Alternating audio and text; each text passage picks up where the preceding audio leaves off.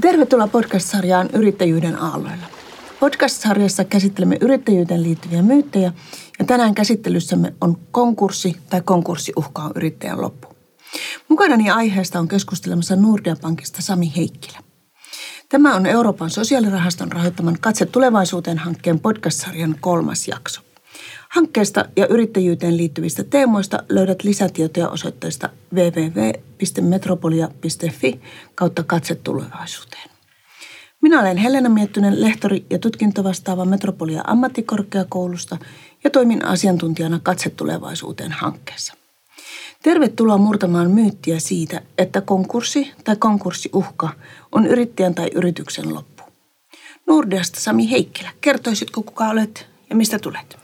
Joo, Heikkilä Sami, asun Oulussa ja Nordea aluejohtaja yrityspankissa ä, yritysasiakkaiden parissa työskentelee. Ja juristi on koulutukseltaan 20 vuotta yli on ollut pankissa töissä ja mulla on myöskin yhtymäkohtia yrittämiseen. Mun vaimo on ollut välillä yrittäjä ja sitten tota, mä oon sijoittanut joihinkin pieniä yrityksiä, ollut siellä myös neuvoantajana sitten ihan tälleen vähän niin kuin harrastepohjalta.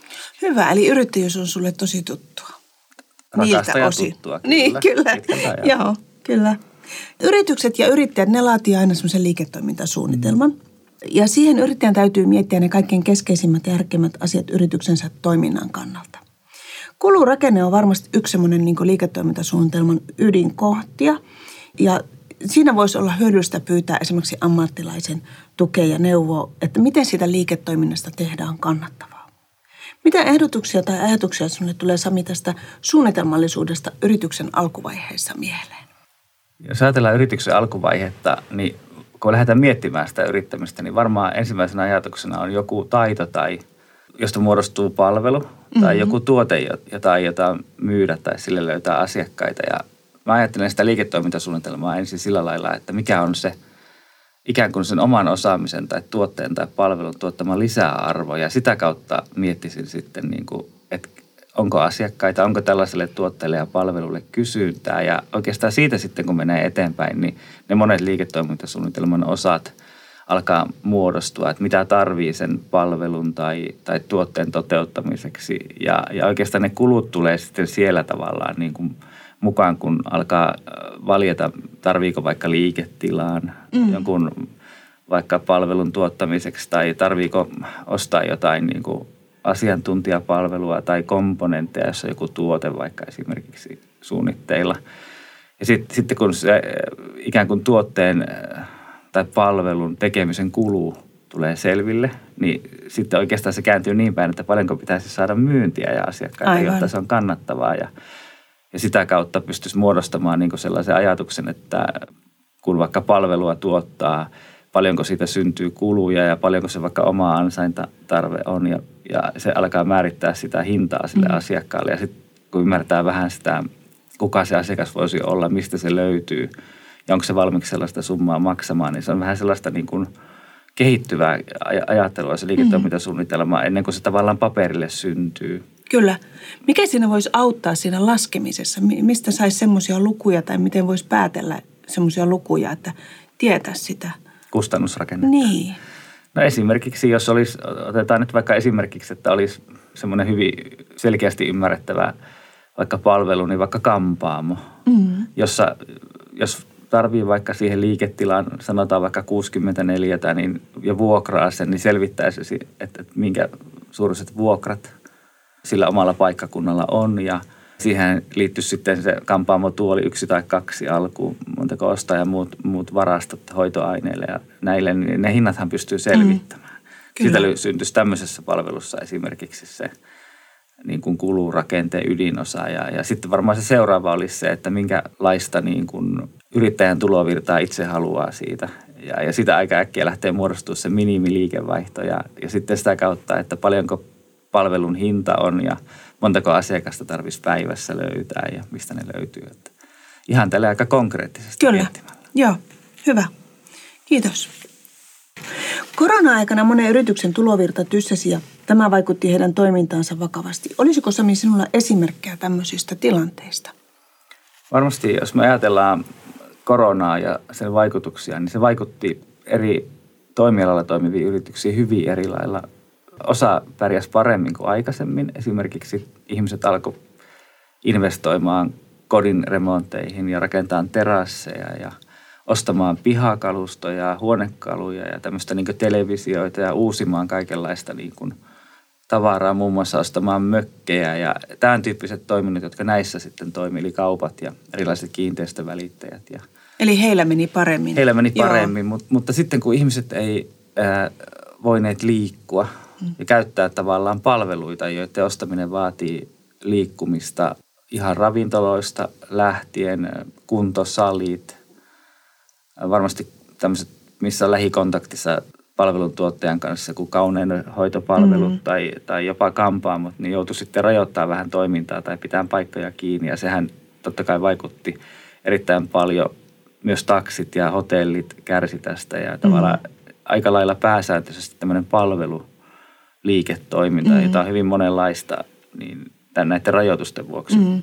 tuli sitten haasteita yrityksille.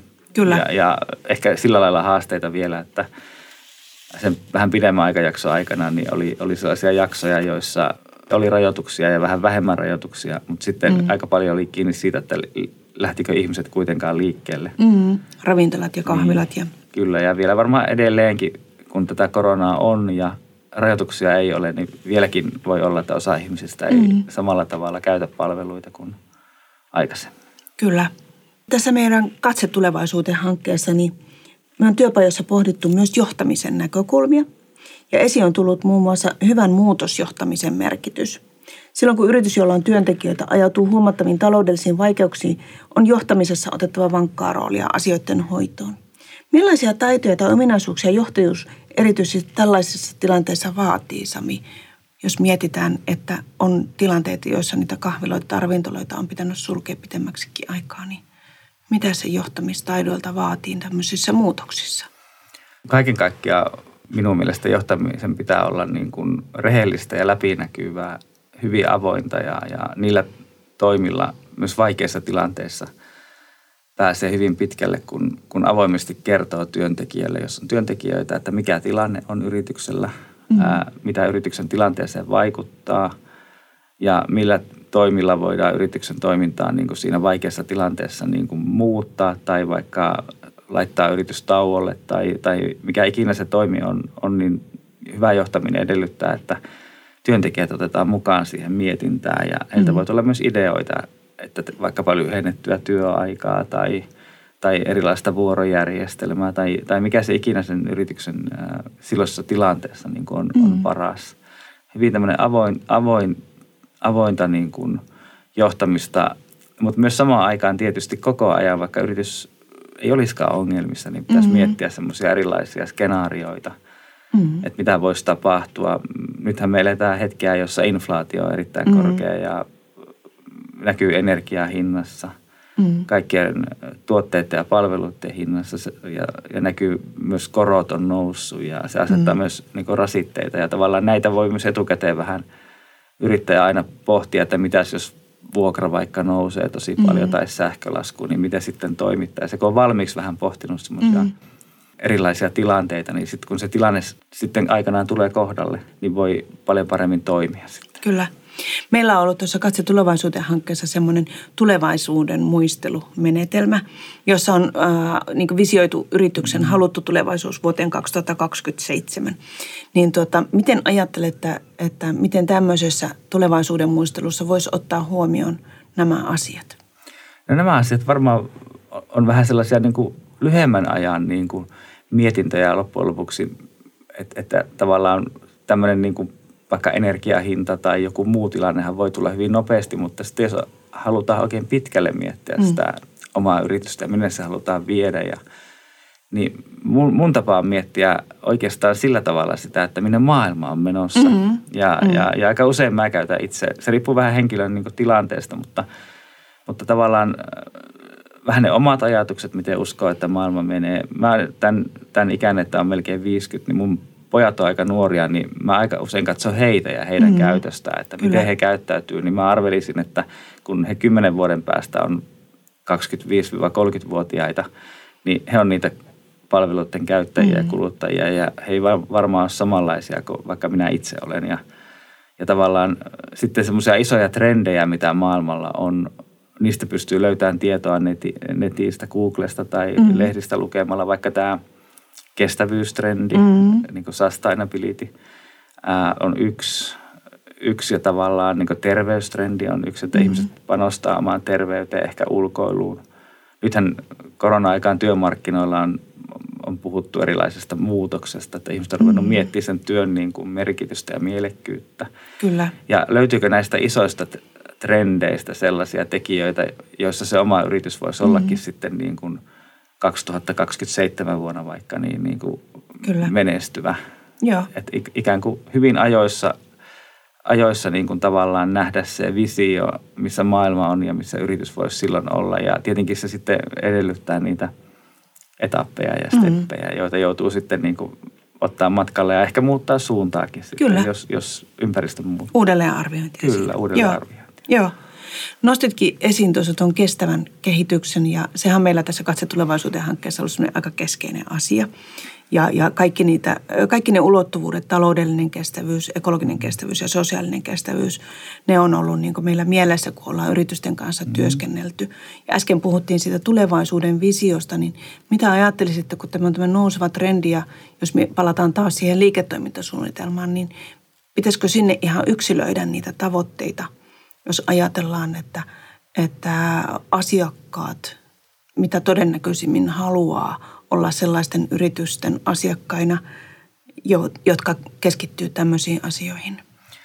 Varmaan niitä omia arvoja kannattaa miettiä sitä kautta se yrityksen arvoja sinne liiketoimintasuunnitelmaan. Ja voisi aika ajatella, että mistä, missä valmistettuja tuotteita yritys ostaa, jos palvelussaan käyttää niitä.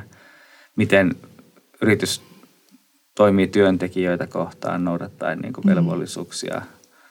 Ja, ja sitten jos siihen yritykseen liittyy semmoisia tekijöitä, jotka vaikuttaa ympäristöön, esimerkiksi jätehuollon järjestäminen, mm. kierrättäminen tai, tai sitten energian käyttö, niin kyllä ne kannattaa niin miettiä jo valmiiksi, koska varmaan tulevaisuudessa hyvin paljon nämä, just puhuin nuorista vähän aikaisemmin, että miten he katsoo mm. asioita sitten kymmenen vuoden päästä, niin arvelisin, että he ää, myöskin tekee ostopäätöksiä jonkun mm. verran sen niin kuin muun kuin hinnan perusteella. Kyllä, on huomannut, että sitä tapahtuu myös lähipiirissä jo kyllä, nyt nuoremmalla väellä, että ei enää osteta lapsille kaikkein uusimpia juttuja, mm. vaan vähän kierrätetään. Kyllä. Joo, vaikka on enemmänkin kierrät, ennenkin kierrätetty, mutta nyt ehkä vähän enemmänkin sitten. Kyllä näin.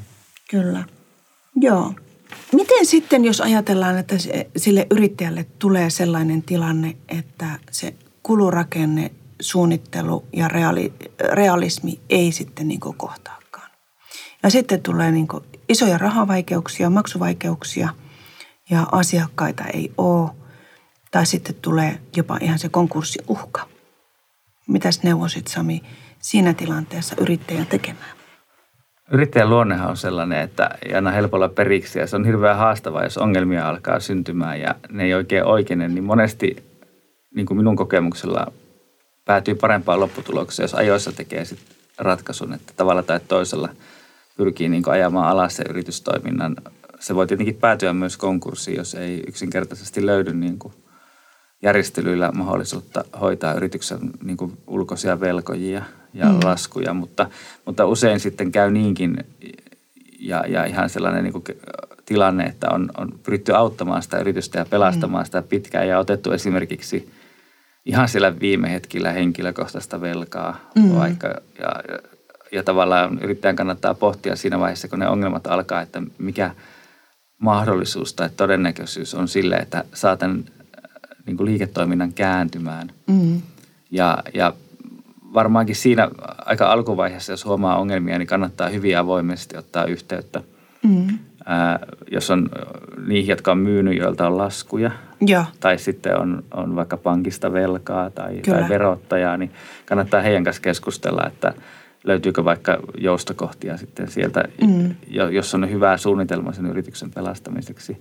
Että, että kyllä se vaatii niin kuin, ja se ehkä liittyy siihen aikaisempaan kommenttiin siitä, että yrityksen pitäisi koko ajan ennakoida Joo. sitä omaa tilannetta ja pikkusen aavistaakin. Vaikka esimerkiksi niin kuin justiin tämä korona-aika otettiin mm. huomioon. Sitä ei voinut tietää toki niin, etukäteen. Niin, se tuli niin yhtäkkiä, yhtäkkiä Mutta Joo. jos ajattelisi, että, että joku trendi maailmalla muuttuu ja alkaa aavistelee sitä, että mm. tämän tyyppistä tuotetta ei kukaan oikein enää halua jostain syystä, niin silloin mm. kannattaisi alkaa miettiä, että pystyykö muuttaa sitä yrityksen toimintaa niin. vai kannattaisiko se niin kuin hyvässä vaiheessa jo ajaa, ajaa alas ja pystyy maksamaan velat. Ja, ja, ja, ja sehän on aina hyvä tilanne, jos yrittäjä, yrittäjällä menee, tai olen joskus sanonutkin näin ihan, ihan käytännön elämässäkin, että aina kun tipahtaa niin kuin maan pinnalle, mm niin on parempi tilanne, kun joutuu semmoiseen syvempään kuoppaan, no, josta niinpä. kestää aikaa kiivetä ulos. Kyllä, joo.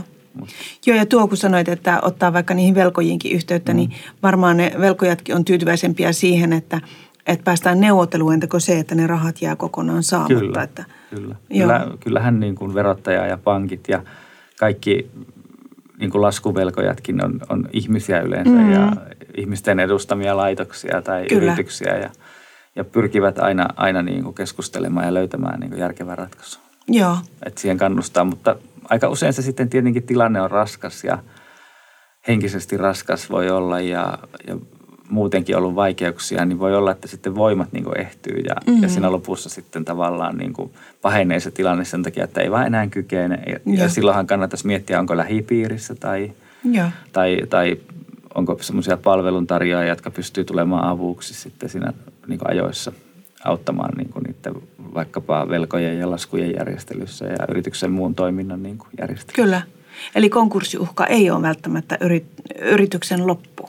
Ei välttämättä. Joo. On, joo. on, on maailma täynnä esimerkkejä, joissa tosi vaikeista tilanteista yritys on selvinnyt, mutta se vaatii yleensä sen yrittäjän tai yrittäjien niin kuin uskon ja – ja tavallaan tekemisen. Että ihan käänteisesti samalla tavalla, niin aika harvoin käy niinkin, että voi maailma muuttua, vaikkapa tämä korona taas hyvä mm. esimerkki, tai joku muu tilanne voi vain ympäristö muuttua niin hankalaksi, että ei millään toimilla yritys selviä, mutta normaalitilanteessa niin kyllä siellä yrityksen niin kuin epäonnen takana aika usein on huono johtaminen. Aivan. Mitä se voisi se huono johtaminen silloin pitää sisällänsä?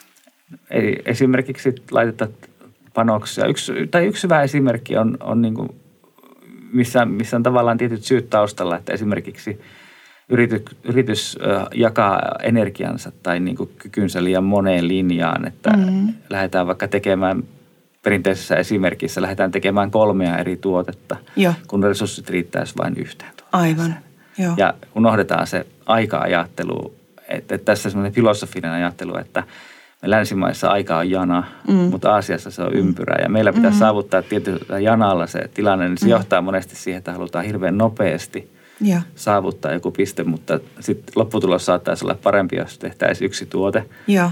Saataisiin se markkinoille ja tehtäisiin, alettaisiin tekemään toista ja saataisiin se markkinoille. Ja, mutta eihän siihen yksi tästä vastausta ole. Mutta niin. tämmöinen tavallaan kykyjen liiallinen jakaminen, jolloin sitten niin kuin, se voi olla rahaa tai käsipareja Joo. tai ajattelua tai, tai mitä tahansa kykyä, Joo. Joka, joka ei sitten riitäkään niin kuin niihin kaikkiin hankkeisiin, joita Aivan. on tehty.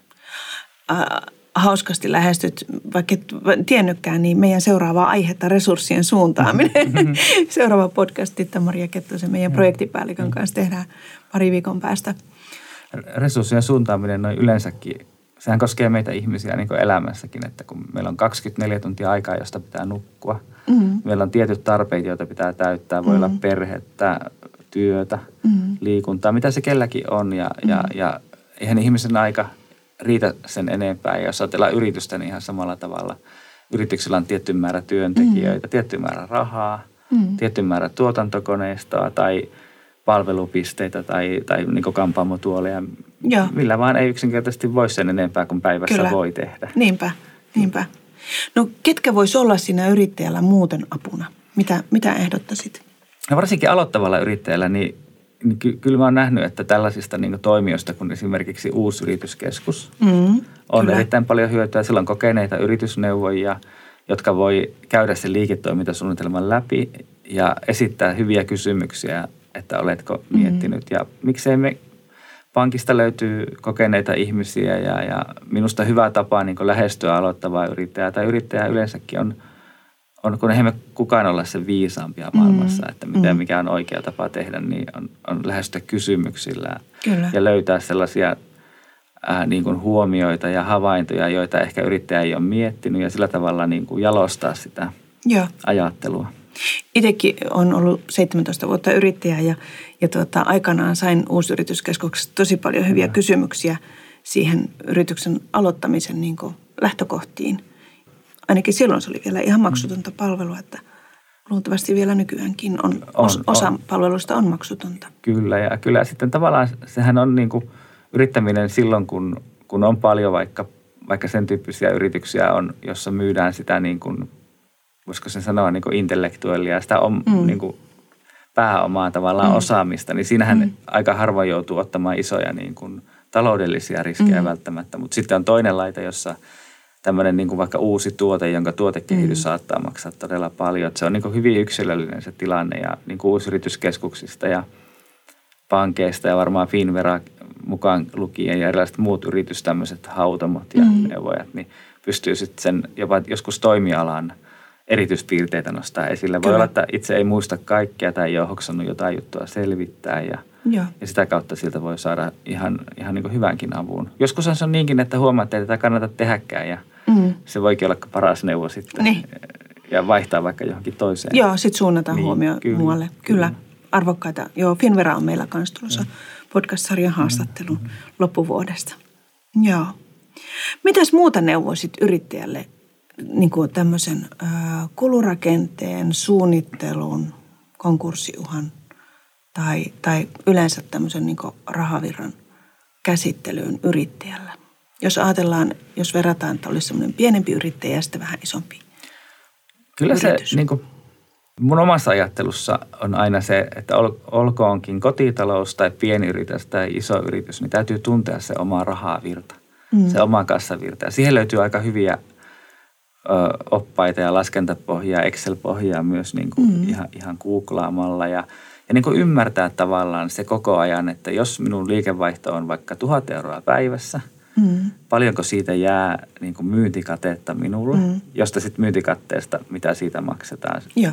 ne kiinteät vaikka vuokrat ja, ja sitten jää, onko osakeyhtiö vai kommandiittiyhtiö, että miten se palkka rakentuu, mutta ymmärtää koko ajan se kassavirta ja, mm. ja, ja tavallaan mun oma lähestymistapa yrityksiin on aina ollut sellainen, että vaikka olenkin pankkiiri, niin en mielellään ensimmäisenä katso niitä mm. lukuja, Mm. Vaan enemmänkin yritän ymmärtää sen yritystoiminnan, koska siitä ymmärtää sitten sen, että miten sen yritystoiminnan muutokset vaikuttaa sinne lukuihin. Mm. Kyllä.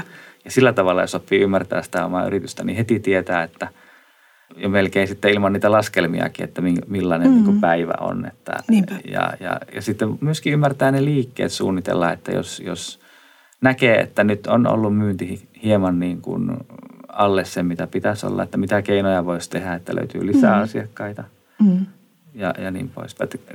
Tärkeimpänä, tai itse näen sen, että pitäisi tunnistaa, että ket, ketkä ja missä ne omat asiakkaat on, miten Mm. heitä voi lähestyä. Joo. Ja, ja se myyn, myyntityön niin kuin aktiivisuutta ei voi koskaan korostaa. Sehän voi tarkoittaa jollakin toisella markkinointia Mm. Facebookissa tai Mm. lehti-ilmoitusta Mm. paikallisessa lehdessä. Jollakin se voi olla jopa myyntimiehen palkkaaminen, joka kiertää Joo. tapaamassa asiakkaita tai, tai on messuilla. Tai, mutta mikä se oma tapa onkin, se vaihtelee yrityksittäin. Joo. Mutta se aktiivisuus, siinä. Aktiivisuus ja, Kyllä. Joo. Ja, ja, vähän ennakointia. ennakointia ja oman tilanteen tunnistaminen, että ymmärtää ikään kuin sen oman, Joo. oman niin kuin, vähän niin kuin kotitalouskin, jos talous on hallussa, niin tietää, että minun palkka on tämä X ja Mm.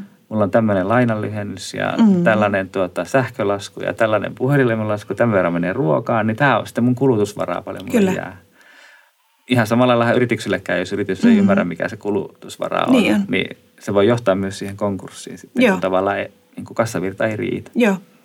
Joo, ja itse näkisin, että silloin kannattaa niitä, muit, niitä alojen ammattilaisia ottaa mukaan, jos itsellä ne ei suju ne laskelmat. Kyllä. Joo. Ja siinäkin on se uusi yrityskeskus tai, Joo. tai, tai pan, pankin, oman pankkinsa yhteyshenkilö voi mm. olla. Tai jos Finveralta hakee jotain niin alkutakauslainaa tai vastaavaa, niin kyllä, hekin vaatii ne laskelmat. Joo. Ja suunnitelma. Ja suunnitelma, suunnitelmallisuutta. Että vaikka niin kuin puhutaan aina, kaikki yrittäminen on arvokasta ja vaikka ajatellaan aina, niin ehkä ei pitäisi kategorisoida liikaa, että pieni yritys, iso yritys. Toki iso yritys, sillä on isommat eurot ja he saa palkattua ammattilaisia Mm. mm. helpommin, mutta aivan yhtä tärkeää pienellekin yritykselle on tunnistaa se oma liiketoiminta Kyllä. ja olla niin kuin ajan tasalla ja hieman ennakoida. Joo, joo. Mutta ensin varmaan tarvitaan se semmoinen intohimo I- no johonkin se, asiaan. Se, il- ilman, ilman, ilman tuota, intohimoa on vaikea yrittää. Olen itse joskus huumorilla sanonut, että kun tota juristikoulutukseltaan ja 22 vuotta ollut pankissa, josta ison osan niin kuin yrityspankkitoiminnassa, niin ei ole ihan paras lähtökohta yrittämiselle, koska on niin paljon tietoa ja mm. ehkä, ehkä yrittäminen vaatii myöskin semmoista rohkeutta, mm. että ei ihan kaikkea riskejä, vaikka kannustankin tässä tunnistamaan mm. kaikki riskit, mm. niin sitten toisaalta ei niin kuin anna niiden riskien niin kuin masentaa ja, mm. ja uskoa siihen omaan toimintaan ja, ja on, on se intohimo lähteä yrittämään. Ja se riskienhallinta mun mielestä riittää se, että on, on ymmärtää, mihin on lähdössä ja Kyllä. ottaa sellaisia riskejä, joiden kanssa pystyy sitten niin kuin elämään, että ei, ei tule sellaista, jo- joista on kaikki eh, varmasti joskus nähnyt tarinoita, että on, on lähdetty yltiöpäisesti johonkin valtavan isoon hankkeeseen mm. ja sitten jos jää semmoinen iso velkataakka kohtuu nuorella iällä hoidettavaksi, mm. niin kyllähän se sitten lamaannuttaa niin kuin ihmistä. Kyllä. Että et, et kannattaa niin olla tietoinen riskeistä, mutta, mutta riskejä kannattaa ottaa, jos uskoo. Mm. Rohkea ei ole se, joka, semmoinen, joka ei pelkäisi, vaan se, joka pelosta huolimatta Kyllä, yrittää. kyllä. Joo. Ja, ja siksi ehkä yrittäjä, vaikka se tuntuu välillä hassulta sanalta, niin yrittäjä kuva, kuvastaa sitä, Kyllä.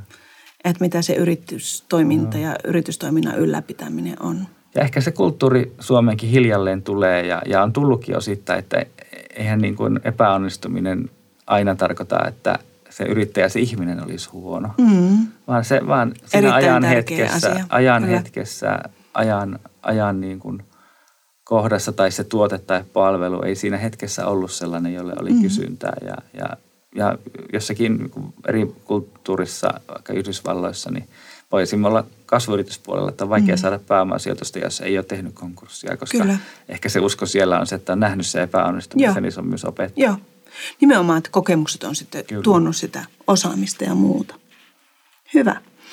Kiitokset kuulijoille ja kiitos Sami. Kiitos oikein paljon. Oli mukava jakaa näitä kokemuksia. Joo. Ja toivottavasti joku näistä kokemuksista saa ajatuksia ja ideoita omaan yrittämiseen. Ihan varmasti. Ja mä luulen, että se tärkein tuki tulee siitä, että ei ole yksin niiden asioiden kanssa, vaan että apua löytyy aina. Apua löytyy, kun uskaltaa kysyä. Kyllä, joo. Tämä oli Euroopan sosiaalirahaston rahoittaman Katse tulevaisuuteen hankkeen podcast-sarjan kolmas jakso. Kiitokset kuulijoille siis ja tulkaa kuuntelemaan seuraavaa podcastia, ja jossa käsittelemme resurssien suuntaamista. Lisätietoja hankkeesta löydät osoitteesta www.metropolia.fi kautta katse tulevaisuuteen.